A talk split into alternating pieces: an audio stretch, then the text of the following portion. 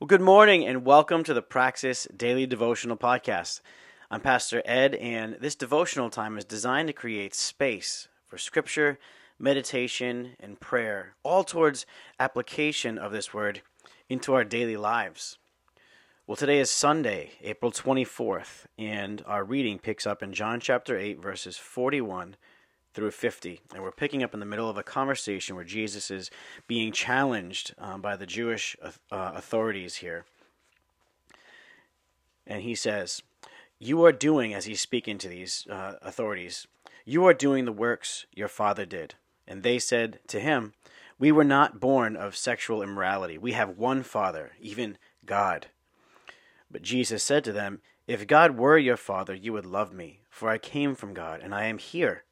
I came not of my own accord, but he sent me. Why do you not understand what I say? It is because you cannot bear to hear my word. You are of your father, the devil, and your will is to do your father's desires. He was a murderer from the beginning, and does not stand in the truth, because there is no truth in him. When he lies, he speaks out of his own character, for he is a liar and the father of lies. But because I tell the truth, you do not believe me. Which one of you convicts me of sin? If I tell the truth, why do you not believe me? Whoever is of God hears the words of God. The reason why you do not hear them is that you are not of God. The Jews answered him, Are we not right in saying that you are a Samaritan and have a demon? And Jesus answered, I do not have a demon, but I honor my Father, and you dishonor me. Yet I do not seek my own glory. There is one who seeks it, and he is the judge. In this conversation, Jesus becomes very bold and he's telling them plainly, he calls them right out and, spe- and, and accuses them that their father is the devil and they are they are the devil's children basically and uh, that is so because they are unreceptive to the words of God um, and they're rejecting everything that he is saying now, even as they attack Jesus, though, he reminds them and kind of takes solace in the fact that he is not on his own. The Father is with him, not only has sent him, but is with him and is moving and acting around him. And Jesus isn't just kind of out in left field, just kind of doing his own thing. He is uh, moving where he sees his Father move. He's following his lead. Uh, and and uh, on top of that, he's not even seeking his own glory, but it's it's the Father who is seeking to glorify the Son. He wants glory to be upon Jesus, to lift him up, to point all men to God, and ultimately bring reconciliation between us, between humans and Himself.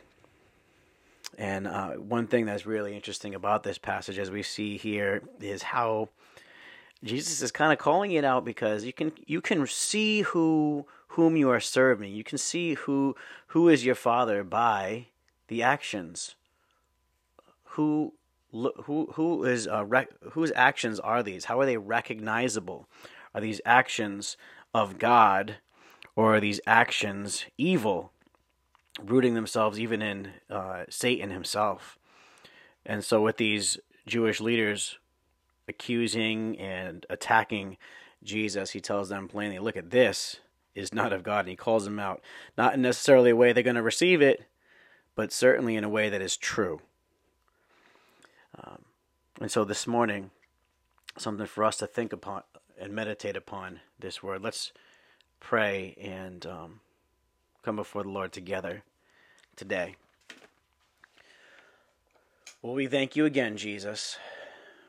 We thank you for seeing things as they truly are.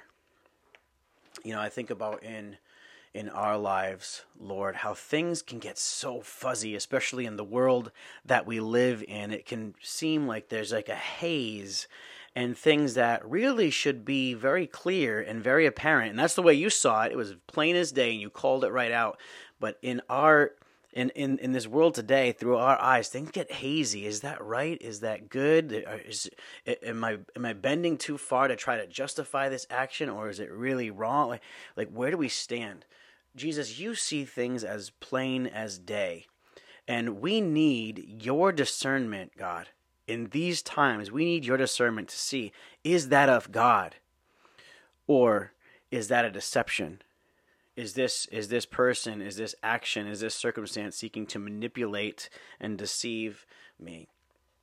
Lord, I pray for the entire body of believers, Jesus, for each and every one of us, that you would heighten our discernment. God, we need your discernment now more than ever. Your word says that even in the last times, that if it were possible, even the elect will be deceived and led astray. But Jesus, we are determined to cling to you. We know that you are of the Father. You came, you lived and died and resurrected once again uh, in, to honor the Father and to restore our relationship. God, we're clinging to you. We're clinging to you, and we are reliant upon the Spirit that you have entrusted to us. And so I pray, Holy Spirit, in us, that you would give us this greater discernment that we need.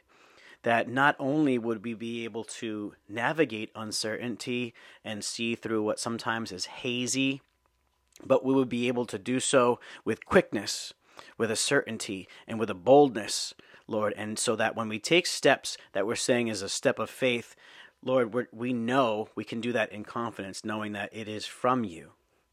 We do trust you, and God, we are relying on you. So thank you. Thank you that you are faithful and always come through. We love you today in Jesus' name. Amen. Well, family, have a great rest of your day today and remember to keep on loving anyway, any way that you are able, and regardless of what you get in return, the same way that Jesus Christ, our Lord and Savior, does.